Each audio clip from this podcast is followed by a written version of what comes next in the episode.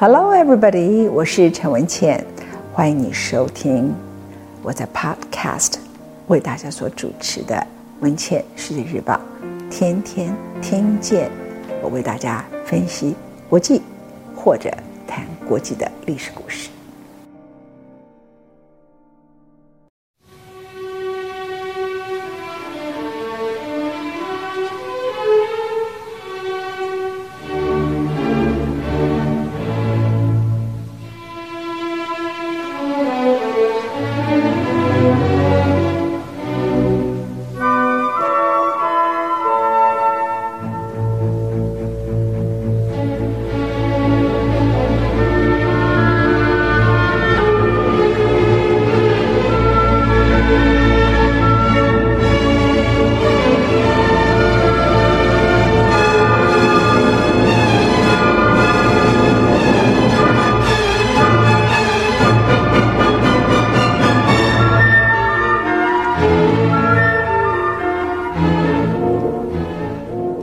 谢谢你收听今天陈文茜为你所主讲的彼得大帝 Peter the Great。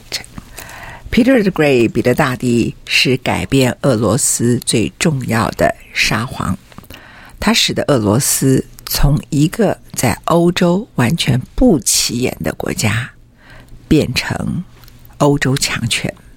在那之前，俄罗斯称自己是处于一个叫黑暗的时代，彼得大帝做了几个非常重要的事情，包括大家现在最喜欢可能去俄罗斯的，不是莫斯科，反而是 Saint Petersburg。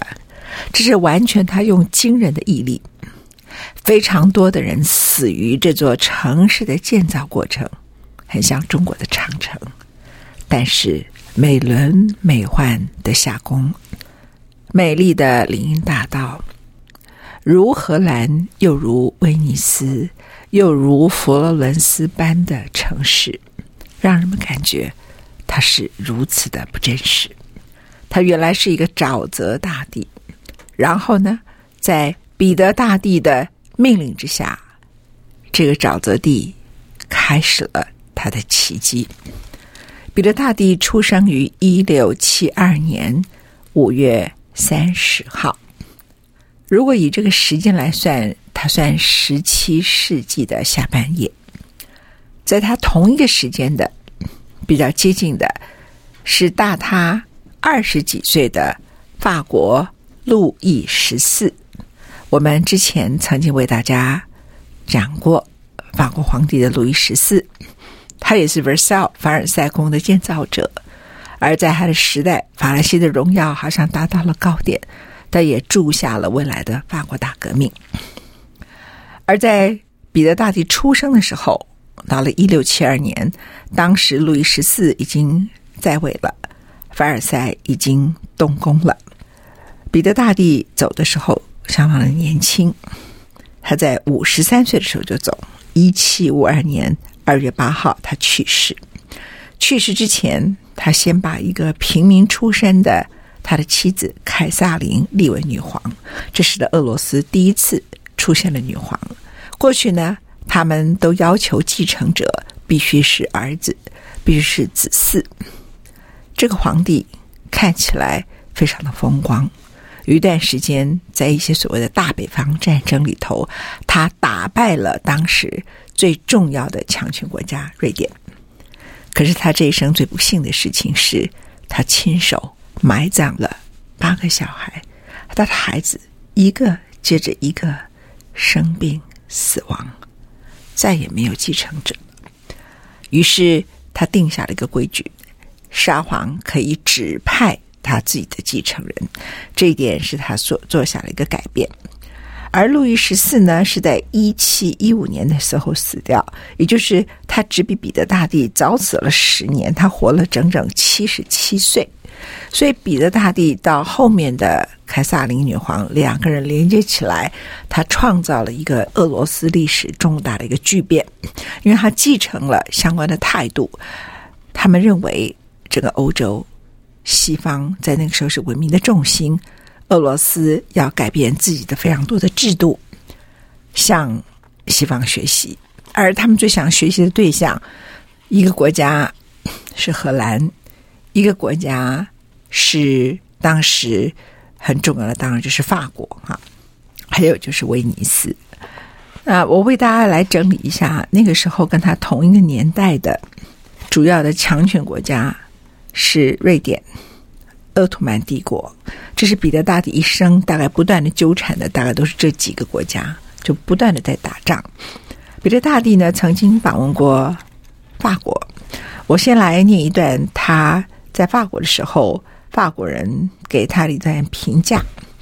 然后这个评价里头，其实某个程度可以看得出来他性格的复杂度，然后西方是如何的来看待他啊。那虽然他是一个对西方充满了崇拜的人，到今天为止，虽然俄罗斯的土地是横跨欧亚大地，但是如果你问大多数的俄罗斯人，你是欧洲人还是亚洲人？他们虽然对欧洲的西方是有意见的，他们的自我认同还是他们是欧洲人。这是从彼得大帝一直流传下来的。彼得大帝在四十五岁的时候访问了法国。法国的宫廷记事有一位公爵，他写下了对沙皇的印象。他是这么写的：没有人能够不感受到他与生俱来的卓越气质。在个性上，他是一个不凡的组合体。他表现出一种最具帝王相、最高傲、最坚毅不屈的威仪。但是，一旦你承认了，而且接受了他至高无上的形象，他的态度会突然变得亲切且仁慈，赋予一种与众不同的礼貌。他有一种让人联想到自由的亲切态度。可是，当你在跟他深入交往，你会发现他并没有脱去他的国家就有强烈的印记。他的举止仍然粗鲁，甚至可以说是凶暴的。当他的愿望难以捉摸的时刻，他不能容忍迟延或是反对，基本上彼得每一次贯穿他的意志，他的方式都非常的残忍。我们从彼得的年轻时代开始讲起啊。彼得本身呢，他出生的时候，他并不是皇位的继承者。他出生的时候其实是经过很多很多的政争啊，这个政争呢，使得他最后跟他的哥哥两个人共同治理，而他的哥哥呢是得了癫痫症，叫伊凡。在原来的沙皇当时所生的小孩十三个孩子里头，五个是儿子，然后这五个儿子里头呢，只有两个活下来。俄罗斯那时候的天气，其实孩子要活下来是非常的困难的。所以，当彼得的爸爸死掉的时刻，有一位叫费尔多的即位为沙王，然后苏菲亚就抓住了机会进入了核心的圈子。这个苏菲亚呢，等于是他们家的沙皇之妻。彼得大帝原来是根本不可能继承沙皇这个位子的，但是他是俄罗斯沙皇的小孩，在那个年代。死亡是很多孩子最经常性的命运。我刚才前面告诉各位，即使他自己曾经亲手埋葬了六个小孩，有一段时间他把自己关在房间里面，他不知道后面还有两个小孩他要埋葬。所以，即使是在皇宫里面诞生的孩子，得到最好的营养、最好的照顾，仍然在那个寒冷的冬天里头，非常容易死亡。彼得的爸爸全名叫沙皇亚历克西斯，他们总共有好几个小孩，有十三个小孩，五个是儿子，其中有费尔多，有伊凡，也有彼得大帝，还有一个女儿叫索菲亚。在沙皇的制度里头，索菲亚是可以继承皇位的，而且她的年龄是比较大的。就在彼得还非常小的时候。俄罗斯残酷的寒冬下，沙皇亚历克西斯在一场户外的典礼中受了寒，不到两个星期就死掉了。死掉的时候呢，刚开始是由他的儿子费尔多继位为沙皇。继位沙皇的时候，这个同时跟他关系很好的姐姐索菲亚也在这个时候进入了权力核心。彼得这个时候离这个沙皇的位置非常非常的远，因为他最大的哥哥叫做费尔多已经当上了沙皇，然后他的姐姐同父异母的姐姐也在那个地方夺取权力，在他上面还有一个伊凡，而伊凡有癫痫症。而且几乎全盲，他那时候只有十岁，所以没有人需要提防他。这是彼得大帝出生的一个状况。所以刚开始的时候，他是在克里姆林宫读书，然后呢，多数时刻他喜欢在他父亲与 Moscow River 莫斯科河畔有一个别墅里头游玩。没多久，又是一个寒冷的冬天，他的哥哥费尔多突然又死掉了。所以你知道死掉在那个时候是一个多么容易跟发生的事情，都不需要太多的理由。而费尔多呢，在那个时候突然死掉的时候，一个小孩都没有。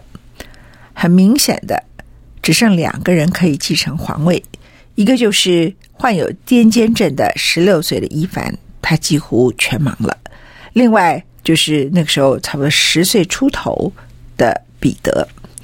贵族里面的意见不一，老百姓都说。要彼得即位，因为病弱、全盲又有癫痫症的伊凡不能够代表沙皇的形象。这个时候，他的姐姐索菲亚在这个时刻，他怕彼得做了沙皇以后，他就不能够得到他的政治角色，所以他当然就要扶植这个癫痫症、不受老百姓欢迎，然后几乎全盲的另外一个沙皇继承者十六。岁的伊凡，所以呢，那个时刻他就发动了禁卫军，而且用了一个阴谋，准备杀死伊凡，还有最重要是要杀死彼得。那禁卫军是被骗的，他们听到的消息是说有人要杀掉我们的皇储，所以就冲进去。伊凡结结巴巴的说出他的身份，然后不晓得该怎么办，而彼得。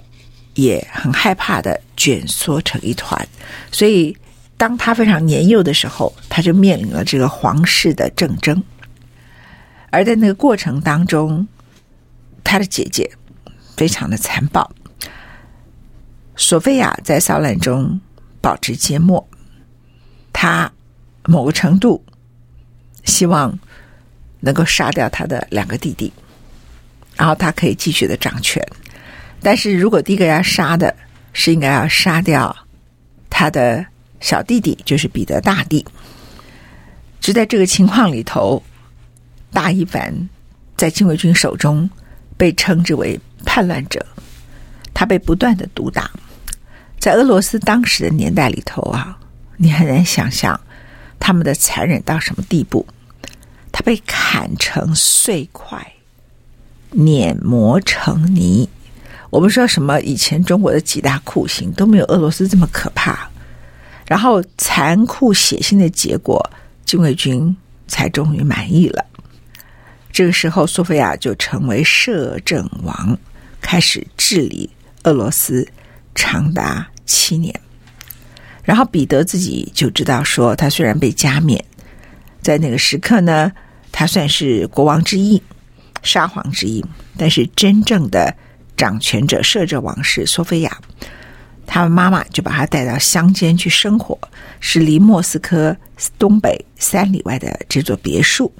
但是索菲亚呢，只给他们很少的生活费，所以他小时候并不是你想象中的一个像康熙这样子好好被栽培，有相当多的人照顾他。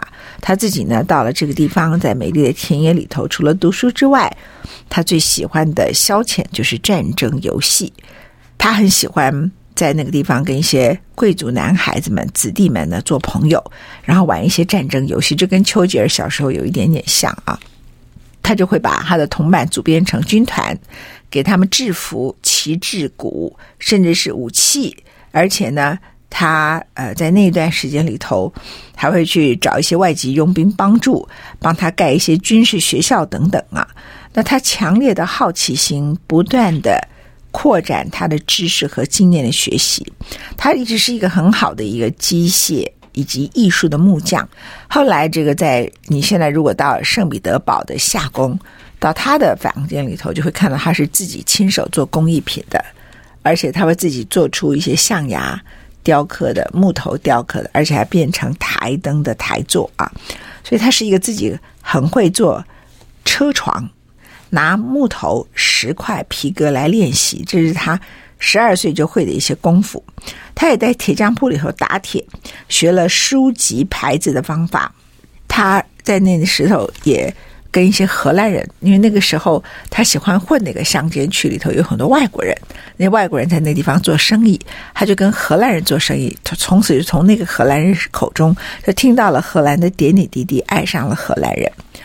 那么有一件事情在那时候发生了，对他很重要，就是他在皇室的土地上散步的时候，突然在仓库里发现了一艘破旧的船。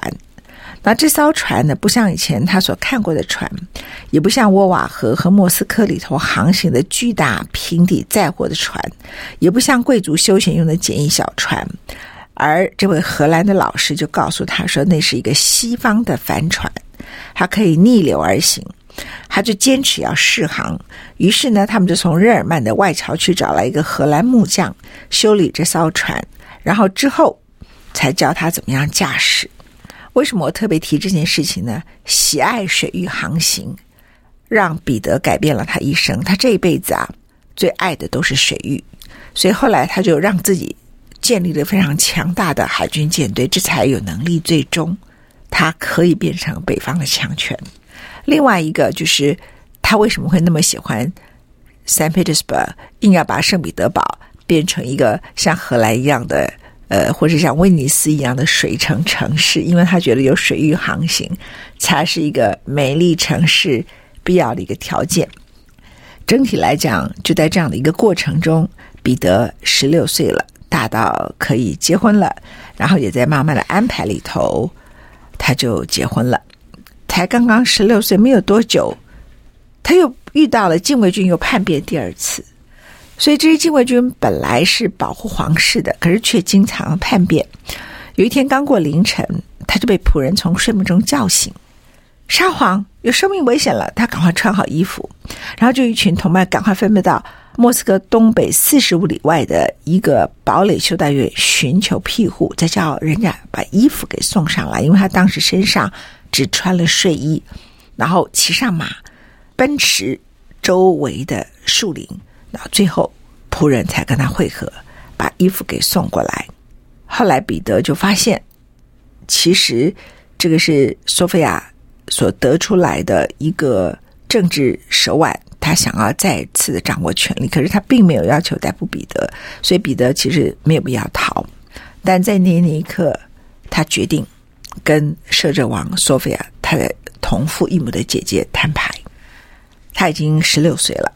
他有足够的冒险精神，他要求你们这些禁卫军，你必须向我报到，否则以叛国罪处死。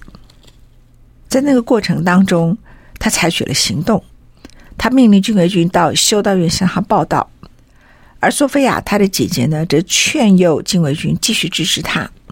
但是因为索菲亚在过去执政那几年的过程当中，他对很多人来讲，第一个。人们觉得他的情人太多，对他怨声载道。第二个，觉得呢，他作为一个摄政王，自己本身呢，在很多行为里头，人们觉得他已经过头了。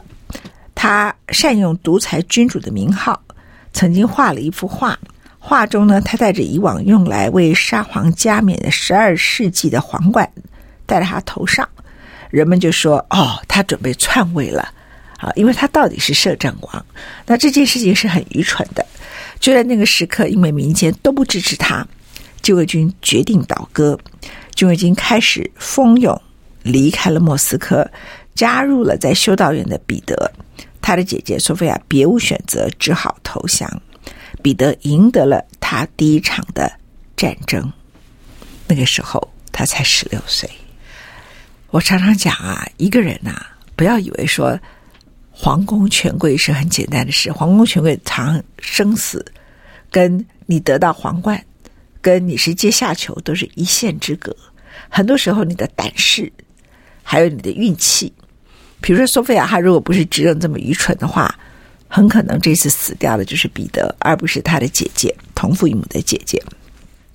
然后他做了一个很聪明的决定：索菲亚的支持者被鞭打、被处决、被流放，可是他没有杀了他同父异母的姐姐，因为他很知道索菲亚所以令人讨厌，就是他太残忍了，所以还把他关在女修道院，在那里度过余生。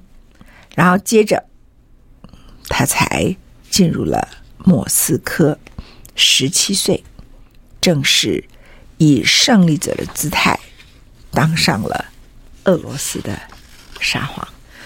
所以人呐，其实你不要讲到十六岁、十七岁，我们每个人都还懵懵懂懂的年龄。对彼得大帝而言，他那时候是彼得小弟，彼得小弟随时要被姐姐给宰了。然后呢，姐姐可能那一次并没有想要杀了他，只是想要趁机再扩权。他就将计就计，他看到了民间对他的反对，他也不愿意再忍受这种恐惧。他曾经十岁的时候没有能力保护自己，十六岁时候他正式在摊牌，十七岁的时候他赢了。而彼得呢，在那个时刻，本来他远离权力核心的时候，我特别提到他跟外国领区有很多交往，他对外国领区非常着迷。他着迷于他们宽阔大道上那些宏伟的砖造房舍、精心设计的花园、精巧的喷泉，这跟传统俄罗斯的住家，包括贵族们又黑又小的房间，多么的不同。所以他觉得这些来自于西方欧洲的文化，对他而言是充满了着迷。在那个时刻开始，他有一个日耳曼的情妇，她是一个酒商的漂亮女儿。他们爱情呢，整整维情了十二年之久。然后呢，他有一段时间也组织一个叫“快乐营”。他登上皇位的时候，倒没有太大的作为。他有个叫做“快乐营”，这快乐营有点像我们现在讲的兄弟会啊。他们喜欢一群人起很喧闹、叫嚷，然后开玩笑、恶作剧、大吃大喝，然后呢，燃放天火、开派对、办宴会，就很像现在的年轻人，都没什么差别。但他是沙皇。所以他去谁拿一个贵族家，人家再不高兴，也只好让他来，大家都会避之唯恐不及啊。但某个程度来说，对他而言，他很清楚的知道，到一个年龄上，他开始认真的思考沙皇的责任和俄国的未来。那在这个时候，彼得已经厌倦了只是玩战争的游戏，他准备要开打了。准备要开打的时候呢，是在一六九四年。我们刚刚在给大家算年龄，一六九四年的时候，他才二十二岁。他正式的当上沙皇的时候，过了五年，他开始准备打真正的战争。那么刚才一开始告诉各位，那时候的国际政治里头，跟他主要的交手的对象都是在邻近的国家，一个就是鄂图曼帝国，另外一个就是瑞典。那对彼得大帝来说，他那么喜欢航海，所以他非常强烈的想要拥有一个南俄黑海岸边的要塞，所以他第一个想要打的就是鄂图曼帝国，也就是土耳其。然后呢，他要发展他计划好的建立一个良好的海军。一六九五年，他开始宣布要发动对土耳其的战争。那最重要的。这个战争呢，总共持续了十四个星期。在这个十四个星期里头呢，几乎所有的人劝他说：“我们可能没有办法打这个仗。”他通通都不听。呃，毫无耐性的彼得根本不顾任何专家曾经给他的建议，两度攻打了亚述的堡垒，就土耳其的堡垒，都兵败而返。到了秋天，俄军的存粮和必需品所剩无多。士气也很低落，他知道冬季他不能够把军队留在战壕里头，他感到既羞辱又愤怒，但这个时刻呢，他对批评也很敏感。这些批评都说他是用西方的军事训练方式训练的军队失败了，所以呢，他太倾向西方了。我们知道，对于这种类型的辩论，今天在中东，在很多国家都曾经发生过，但这个时刻，彼得大帝是不为所动。他认为他的问题是他的海军不够强，于是他就命令在五个月里头要建造二十五艘的战舰，数百艘的驳船。他选择了莫斯科南方三百里外，在顿河岸边的一个地点作为建造战舰的地点。这个地点旁边都是森林，可以有很多木材。而彼得自己就搬到一个离造船厂不远的小房舍，每天自己像木匠一样自己参与造船。这个人太特别了啊！然后呢，俄国人还有跟他友好的荷兰造船师都被他请过来。彼得无情地催赶这项工程，他自己也参与。在整个状况越来越热烈的时刻，哎，他又开始了第二次的亚速战役。这次他有七万大军，这次的七万大军里头，他有了那支海军，有了七万大军里头有包括俄罗斯人，还有他去找来了哈萨克人啊。哈萨克人呢，是从乌克兰和南俄来的非常凶猛的自主的佣兵。那另外一群人叫做卡马克人，这是好战的中亚人，都是非常好的骑马的骑兵。那虽然呢，这里头呃海军是很重要的地方，但是对他而言，俄国的军队仍然需要在陆上作战，所以他知道不能靠俄罗斯人，他就结合了这些中亚和作战。那结合这个东西，其实在历史上里头是常见的。在十字军东军之前，那个时候伊斯兰世界正式就分裂成两支，一个叫什叶派，一个叫逊尼派。什叶派就是现在的伊朗，主要都是什叶派。当时的什叶派跟逊尼派的分裂大概是第十世纪左右。那什叶派会崛起呢？是第一个，他们宣称他们是穆罕默德的第一个大弟子嫡系。那逊尼派就是原来的传统，穆罕默德一直留下来这个宗派。那什叶派为了要崛起成为他的力量，他就特别结合了我们后来在历史里头常常看到的突厥人。所以从突厥到哈萨克到中亚的这些勇猛的自主的战士，而且他们都变成佣兵，在那个年代里头是很多强国互相打仗非常重要的外来骑兵啊。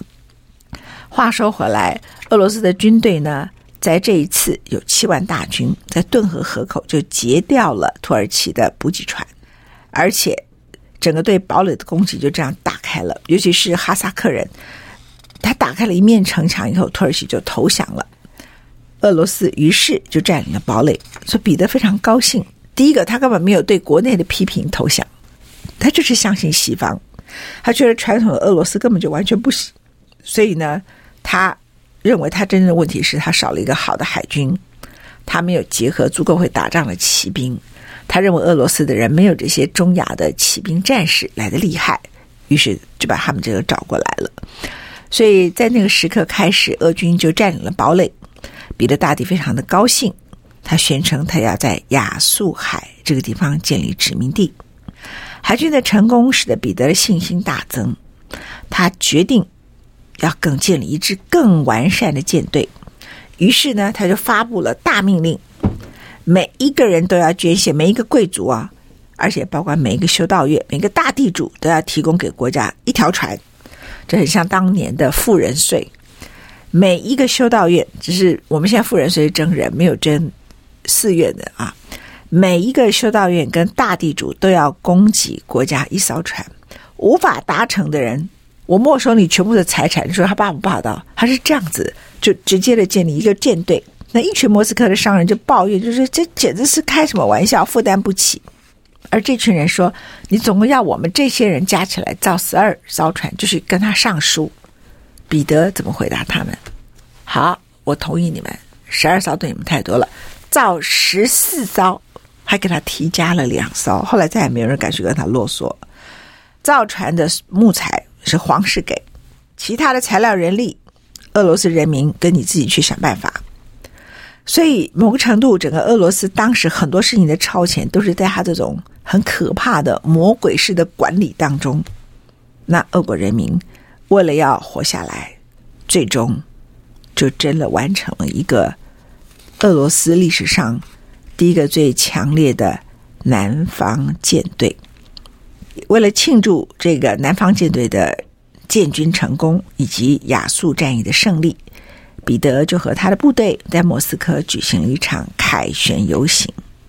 在凯旋游行的时候，他就做了一件事，这件事就已经证明了他准备跟传统的俄罗斯划清一定的界限。在传统的俄罗斯里头，一切都是东正教。他把东正教圣徒的传统圣像没有举起来。过去呢，一定是沙皇在游行的时候就要把这个东正教的圣教徒的传统圣像高高举起。结果他举起的是希腊跟罗马诸神的雕像。在游行的队伍里头，人们就在里面说：“那沙皇呢？沙皇是不是也会坐在金色的马车里头，或是骑着一匹白马，然后呢，在这军队里头前行？”结果他们看到，在这些高贵的马车后面有一个船长。这个船长穿着日耳曼水兵的衣服，及膝的短裤，黑色的短外套。这位沙皇自己用走的，走了全程九里的游行。注意我前面讲的南方舰队里头，他自己也参与做木匠的工作。这是彼得大帝的很大的特色啊。那俄国的历史家 如此叙述他。如果你看很多油像，其实他长得相当的英俊。那俄国一位历史家叫做瓦西里，他说：“彼得身为统治者，他不知道什么是道德限制，也不认为有什么事情叫做政治限制。有的人会认为他缺乏最基本的政治和社会原则，他没有能力判断，他性情很不稳定。但但是他有伟大的天赋和多样的技能，还有。”令人害怕的坚毅的固执，当这些特性混合在一起的时候，使所有遇见二十五岁的彼得的外国人，还有俄罗斯的贵族都大吃一惊。这是过去沙皇从来没有达到的权威，而他才二十五岁。这是彼得大帝的第一讲，我是陈文倩，谢谢你收听。